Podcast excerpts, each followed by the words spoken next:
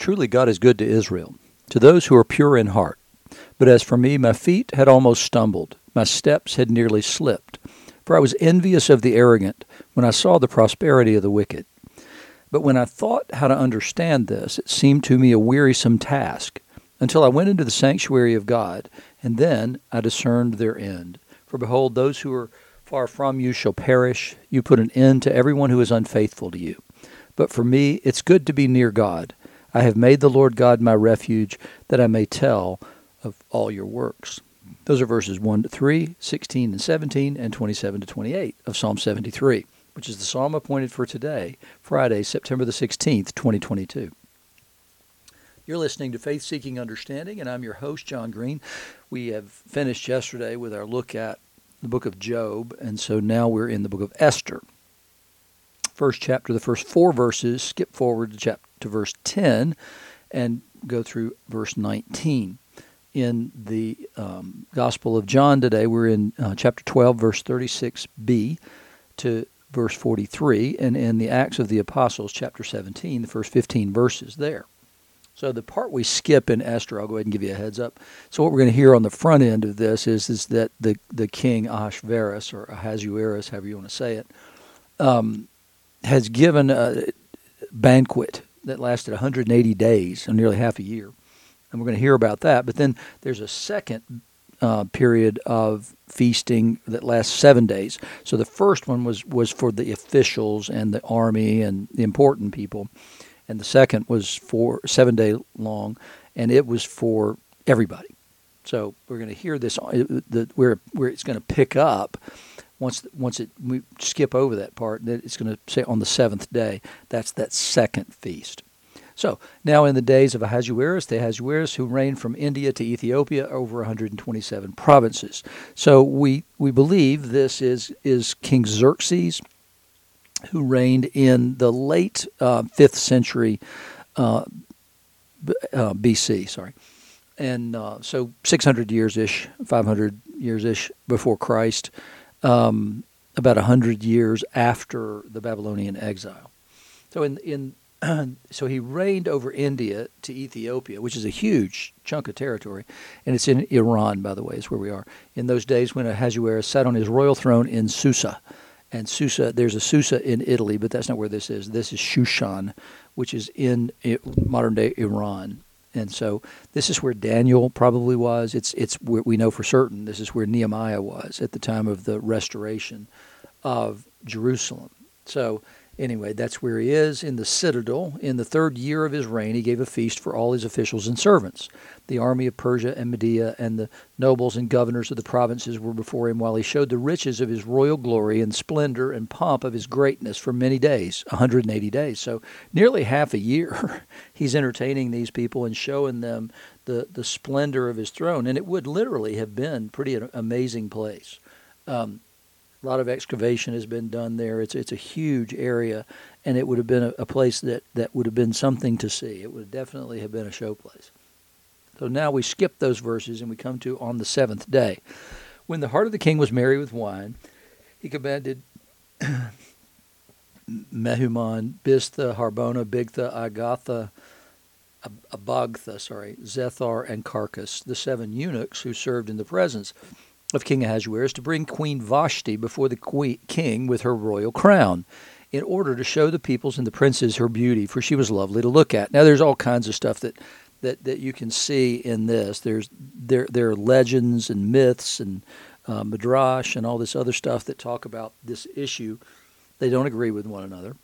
Um, some suggest that what he's actually done is compelled her to um, appear naked before these people. And so it depends on the commentator and whether they think Queen Vashti is a, um, of noble character or not. Whether they put her, in, whether it's she's objecting to this because she doesn't want to appear naked before all these people, it, it's an open question. There's nothing that's that's clear that that suggests that that's the truth. But Queen Vashti refused to come at the king's command delivered by the eunuchs. At this, the king became enraged, and his anger burned within him because she defied him and refused to come at the king's behest, which is certainly uppity, let's say, um, that the queen would refuse to do that. So that's part of the reason that people will say that oh he must have compelled her to um, to do something that that was immoral in appearing before the people.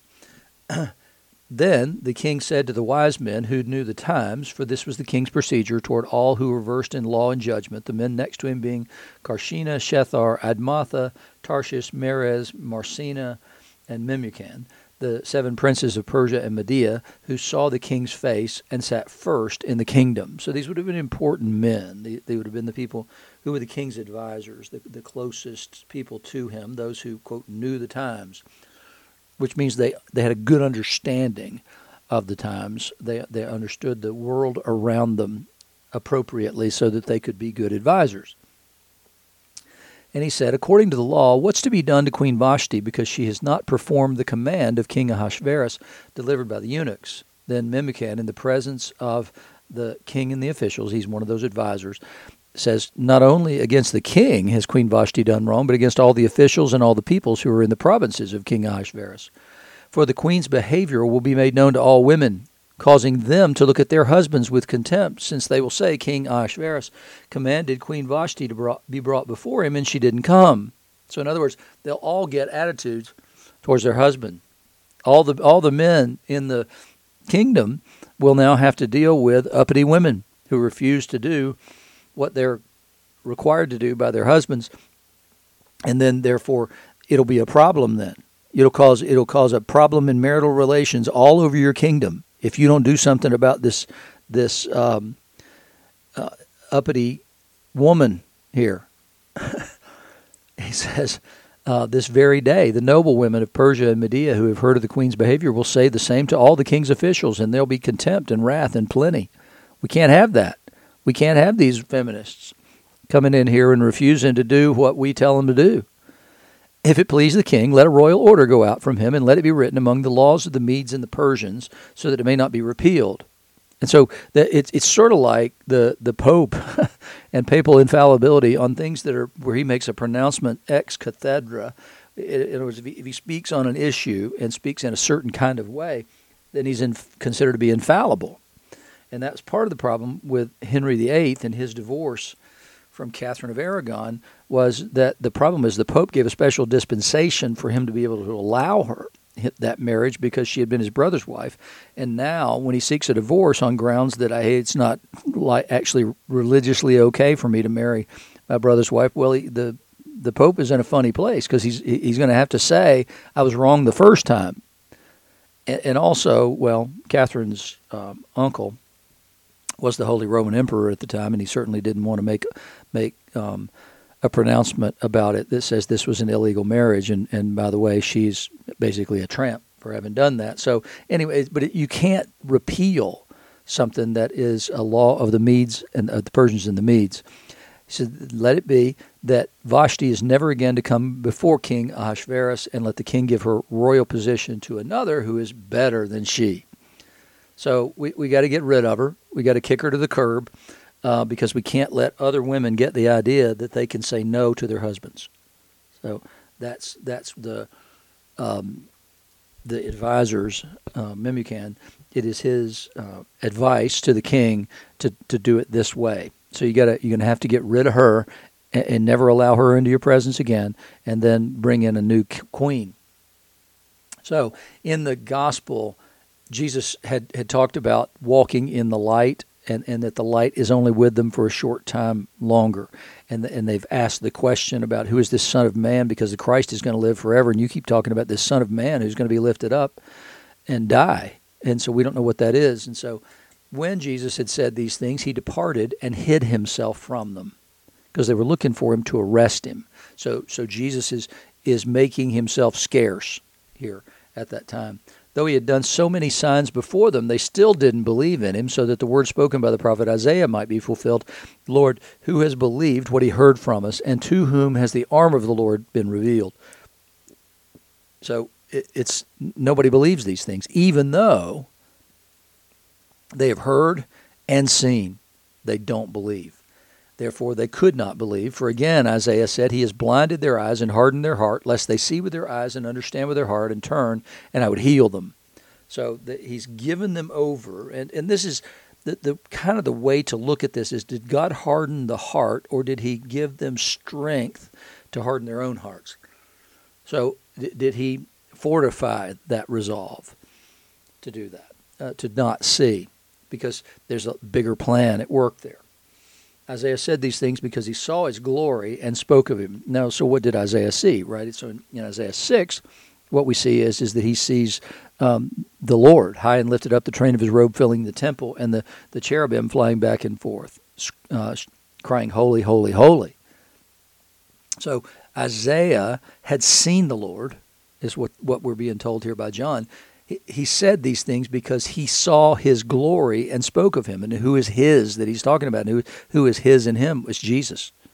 That's clearly what John's saying is that this was a pre incarnation epiphany and revelation of Jesus that, that he actually saw when he was in the temple.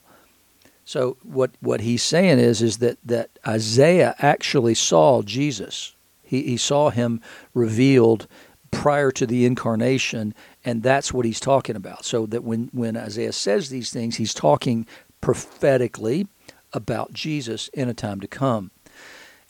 Nevertheless, many, even of the authorities, believed in him. But for fear of the Pharisees, they didn't confess it so that they would not be put out of the synagogue. For they loved the glory that comes from man more than the glory that comes from God. Now, is he talking about Nicodemus here? It's, it's unclear if that's who he's got in mind, but it's pretty clear also that Nicodemus did believe. So it's quite possible that that's who John's thinking about when he makes this comment. And Nicodemus will ultimately come and stand with Joseph of Arimathea to receive the body of Jesus. So he comes sort of out of the closet as a, a secret disciple at that time. And, and now he, he's cast his lot with Jesus after the death of Jesus, which he deserves great credit for because that's prior to the prior to the resurrection. So John is is giving us a heads up here that that there were people among those leaders who believed in Jesus, but their fear of the Pharisees and fear of the reprisal that would come against them, and, and they would be kicked out of the synagogue and they would be lose their leadership seats if they came out and and um, took the stand with Jesus. So they didn't because of that. So John's got some inside information here, and, and, there's no question that he did, because we see in the book of the Acts uh, early on, and I think it's Acts 6, we see many priests who became obedient to the faith. And so you see some of these leaders in the community come into faith really early on after the resurrection and after the day of Pentecost. So, so John's probably talking about those people that we read about in Acts 6 those priests who become obedient to the faith. They, they just couldn't do it while Jesus was alive because they were afraid of, of the retribution that would come against them if they did.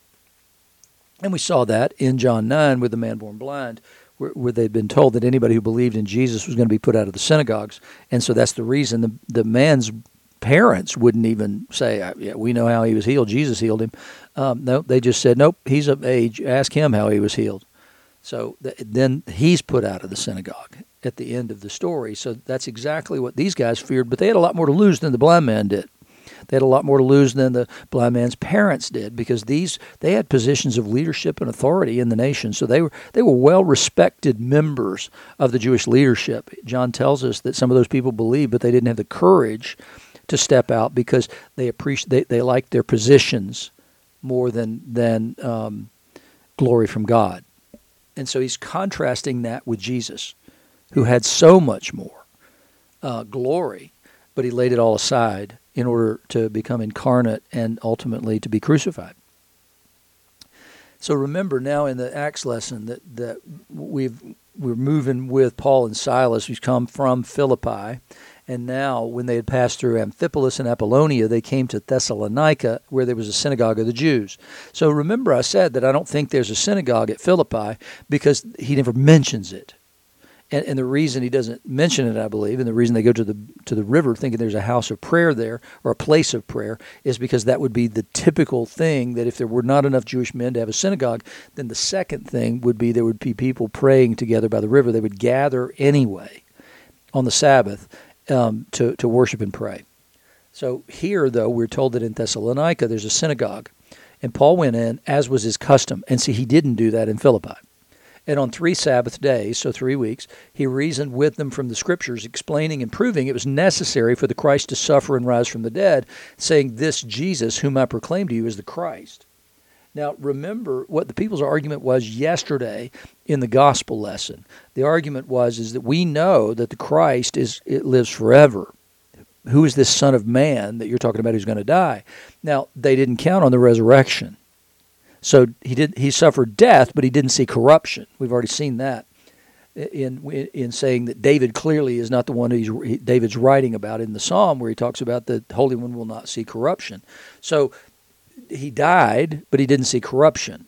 So that he Paul is now believing that, even though they argued with Jesus before that, saying the Christ is lives forever, and the Son of Man apparently, whoever that is, who it sounds like it's somebody different based on the way you're talking about him, Jesus. So here, Paul now is arguing the the point that no, the Christ actually had to suffer and die and that's not what anybody believed. And so Paul had to argue that from Scripture in such a way that that Jewish people could see it for the first time and believe it. And so what we're told is is that um, some of them were persuaded and joined Paul and Silas, as did a great many of the devout Greeks and not a few of the leading women. So these are people who are who are these devout Greeks were probably God-fearers. They were probably people who were Jewish proselytes um, and but and they were convinced by the truth of this um, argument that Paul made, and and not a few of the leading women, which is it's always interesting to me how often we're told that, that there are groups of women who are who are leaders in the early church because they, they were the, the first ones to come to the faith. But the Jews were jealous, and taking some wicked men of the rabble, they formed a mob, set the city in an uproar, and oops, sorry, and attacked the house of Jason, seeking to bring them out to a crowd. And when they could not find them, they dragged Jason and some of the brothers before the city authorities. Now, we don't know who this Jason is. We assume he's a leading man in the city at some level, based on what happens here in a second. These men who have turned the world upside down have come here also, and Jason has received them, and they're all acting against the decrees of Caesar, saying there's another king, Jesus. Well, yes, that would be the proclamation that there would be another king named Jesus. Well, good luck finding him. He's not trying to take an earthly throne, but what they need is they need a wedge. So the wedge is that, that they're teaching us to do things that Caesar won't allow. And they're also, not only that, they're claiming that the authority for this comes from a different king whose name is Jesus. So that, that's what they're trying to stir up, is, is that story. And, and, so the, the Jews were unhappy because their proselytes were going over to this new sect, this Christian group. And so they got everybody in an uproar. And what's interesting is remember a couple of days ago when at uh, Derbe and Lystra, when, when the people, when the servant girl, um, when Paul rebukes the spirit in her, their argument is hey, these people are Jews, and, and they advocate for us to do things that's not lawful for us to do. Here, who is it that stirred this mess up? It's the Jews who are there, and they got some of the rabble, wicked rabble of the street to come in and make the same claim, but it doesn't apply to Judaism because, well, no, it can't apply to us. We don't want to go down that road, so we have to go a different road, and that is, uh, there's a different king. His name is Jesus. And the people and the city authorities were disturbed when they heard these things, and when they had taken money as security from Jason and the rest, they let them go. So Jason apparently was a well known citizen in uh, Thessalonica and, and, also a man who had money. And so they extorted some money from him um, before they let them go. And then the brothers immediately sent Paul and Silas away to Berea.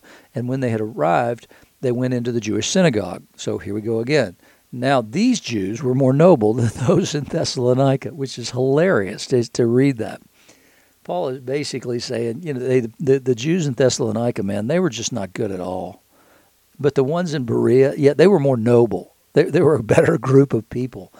They received the word with eagerness, examining the scriptures daily to see if these things were so. So they they took it seriously and and they listened to what Paul had to say, and then they matched that against what the Word said. So Paul's having to prove it to them from Scripture. He's not just making arguments; he, he's making Scripture-based arguments with these people, and and they they said, okay, we're, we're going to make you prove that. We're going to hold you to that standard. So we're going to we're going to check the Word as well, and we're going to see if we can find in it the same things you're proclaiming, Paul, and they did. Many of them, therefore, believed with not a few Greek women of high standing as well as men. But when the Jews from Thessalonica learned that the word of God was proclaimed by Paul at Berea also, they came there too, agitating and stirring up the crowds. The brothers immediately sent Paul off on his way to the sea, but Silas and Timothy remained there. Those who conducted Paul brought him as far as Athens, and after receiving a command from for Silas and Timothy to come to him as soon as possible, they departed. So the, the, the, you've got believers who are stepping into to new roles. The, the gospel is advancing, the kingdom is growing, and, and Paul constantly stirs up the Jewish people wherever he is in jealousy because of the evangelistic success that he's having, because their proselytes are leaving, and even some Jews are leaving. And so now they're becoming more important in the town, to the Romans particularly, than the Jews themselves are. And they, so it's the same basic jealousy that's driving the Pharisees, the scribes, and the priests and all that against Jesus. They see that the people are going out to him, to Paul, and to Timothy and Silas and the others, and so they don't like it because they're the new thing in town. And, I've seen this in, in tons and tons of churches this jealousy that, that constantly follows around you know successful churches. Um, it's it's a difficult thing to deal with. It, it's um, sometimes you see it, and, and, there's just no way that you can ever understand why anybody feels that way because it's not about me. It's about Jesus. And if the kingdom's growing, then I don't care if it's growing at your place or my place. I mean, I like it to grow at my place, but if God's not giving the growth, then it, then if He's giving it somewhere else, then I then I can celebrate that, right? I don't have to be jealous of that. Um, but that's exactly the way that most people react. And so they've got to be pushed down. You, you got to say bad things. You've got to do these things. And it relates back to the whole Queen Vashti thing is, is that we can't allow that.